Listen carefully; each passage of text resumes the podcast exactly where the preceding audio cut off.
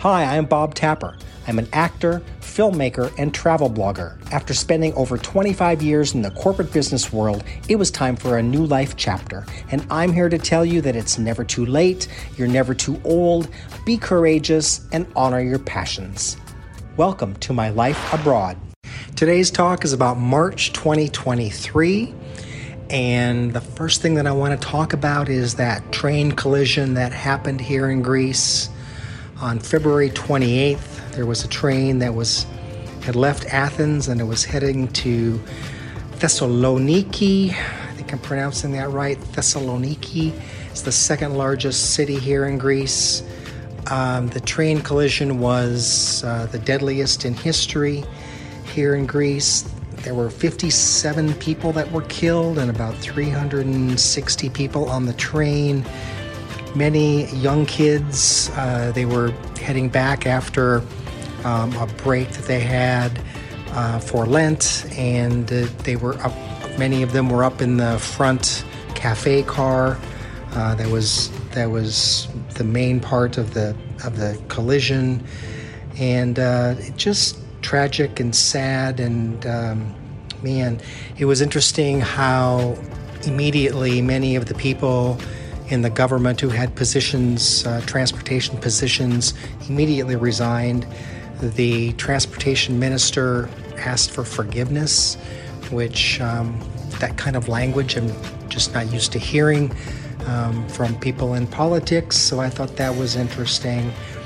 Uh, there is just really, uh, you know, Greece filed for bankruptcy, I think, in 2018, not all that long ago. Money is obviously an issue here in this country, and there's just a, a, lack of funds that are available for the transportation system, and you can tell that when you ride the trains. A lot of the train cars need to be updated and modernized, and you can tell that they're not. And there's a lack of money for training, for to, to have good qualified people who are running the trains and, and adequate pay. So, all of that really provides the reasoning behind why this collision happened. Um, man, there's uh, there's a difference between the metro line that I ride every day and the Hellenic uh, Hellenic train system uh, that runs the rail system in the country. The metro system just basically takes you around around the city of Athens, and then uh, it's a separate rail system for the for the trains that head out to different cities in the country. Man, there were protests and as of this date at the end of March, continue to be protests periodically. Attracts thousands. I think there was 10,000 people that were estimated at one of the protests here in Athens, and they just want, you know, they they need to to let out that frustration and they need to really get it out of the systems. I hope the protest protests help. I don't know if they will but it, the protests obviously affect everyone here in Athens because everyone joins in the protests. So even the metro line was down, has been down here and there for a while because the metro uh, people who work for the metro they jump in and support the Hellenic train system employees and everyone else who was involved in that.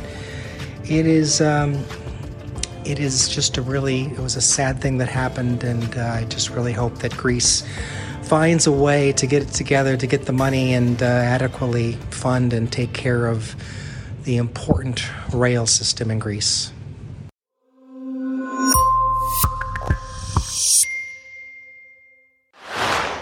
And then on another day, I took a little boat ride over to Aegina Island. Aegina Island's, I think, the closest island uh, to the coastline of, of Greece and it was my metro uh, train that I take down from my Airbnb down into Monastiraki Center, which is like the heart of the city. It's about five stops. If I just stay on it and go about another five stops, I get down to Piraeus. And Piraeus is the port city where all of the boats kind of come and go and leave from. And that's where you get on the boat to go to the various islands. But very easy little trip. It's about an hour, hour and 15 minutes to get to Aegina Island. And uh, the boat trip itself was just, I mean, the, the boat probably was um, three quarters full in terms of people. So there was plenty of seating around up on top where you could just take in the ocean breezes and just sit up there and and just take it all in, or you could go down below. They had a really cool little cafe area um, that took up the whole lower level, and half of that was very comfortable lounge seating and little couches and so forth. That was really fun. So I just got some coffee and I just sat in down below and I went up above. And I loved the boat trip. It was just uh, super smooth, uh, and the, the the weather was just really really nice. And then got there, and the harbor is where the boat lands. It's really not everything takes place kind of in the harbor and uh, you the first thing that I saw was a little horse-drawn carriage that you could get on, and that would take you all through Old Town and kind of around different parts of the island. But the boats come in and they go out every day to get fresh fish, and they bring them back in, and then you can go to restaurants where you eat seafood that was just caught that day, the day before, and it's just you cannot beat the freshness. So I got there, and then I had a little breakfast brunch to eat and then headed and just wandered through Old Town and the streets are clean and the stores are I mean you don't find chain stores here everything is you know you feel like it's family owned it's owned by it, it, the stores felt very creative and clever in terms of their design the, the, the design felt really hip and it just was just a really nice little chill kind of atmosphere. You know, lots of coffee, lots of. Uh, I had pistachio ice cream because apparently they grow pistachios on Island on Aegina Island, so the pistachio ice cream was really, really, really, really, really good. And then um, I went and had some nice lunch, and I had fresh snapper and some uh, little salad and a beer. That was just, I mean, authentic. And again, I talked a little bit with the with the guy who who um, ran the, the restaurant and just so many there's so many choices i mean that's the biggest that's the biggest thing is which if you're there for a day you're going to only have one lunch where which one is it going to be so i tend to look for restaurants that are that have people there because i figure that, if there's people there that it must be good rather than a restaurant that doesn't have anyone there so um, i made a good choice because i thought that the snapper was really really good i especially liked the uh, lemon and and olive oil that they had that you kind of uh, put on top of the snapper just to give it a little extra flavor. Super good, super fresh. Um, and then back on the boat and back at the end of the day, and it's just a super good way to spend the day and see one of the islands. I loved Aegina Island. And then one other thing that I did, it was a kind of a cloudy day, not the best day to be outside. I went to the National Archaeological Museum, and it was just a really something cozy about being inside a museum on a cloudy or rainy day. And it was a great way to experience and learn more about the history of Greece. Man, all of the, the, the stone sculptures, and to imagine that so many of these of these sculptures once, I mean, centuries ago, stood here in Athens and around Greece, and then they preserved them so well. And it's there's stories behind all of them, and so you just kind of sit and try to figure out what this what, what are they trying to convey on, say, one of the headstones, uh, which was a fascinating little part of the exhibit. I loved the statue of Zeus. It said Zeus or Poseidon. They were brothers, so I maybe they didn't know which one. So I don't know which one it was, Zeus, Zeus or Poseidon. Um, anyway, that was uh, that was kind of like one of the main sculptures that they had there, and you can just see, um, man, that was that was a highlight to me. Uh, then another highlight was to see the statue of uh, Aphrodite and uh, God Pan he was being separated by uh, Eros, and so there was the, the, the temptation versus love, and that was it was just I just thought it was exquisitely done. I loved that.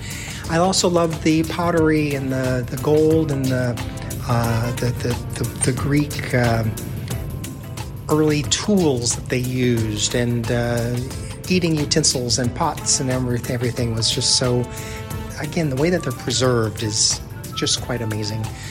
And then um, had a little bite to eat there and sat around and, and just kind of took in the museum. You know, I could just sit and then you just watch people and there's just a lot of things to do. It's just a great way to relax, have a relaxing day. I enjoyed the National Archaeological Museum. So I'm going to talk a little bit about the food. I do notice that there are a lot of small little restaurants, small little, uh, many of them are takeaway, um, but they're the ones that offer the falafels and the souvlakis and the, all the, the more traditional uh, foods that you would associate with Athens. So those are the places that, that you really, really want to go.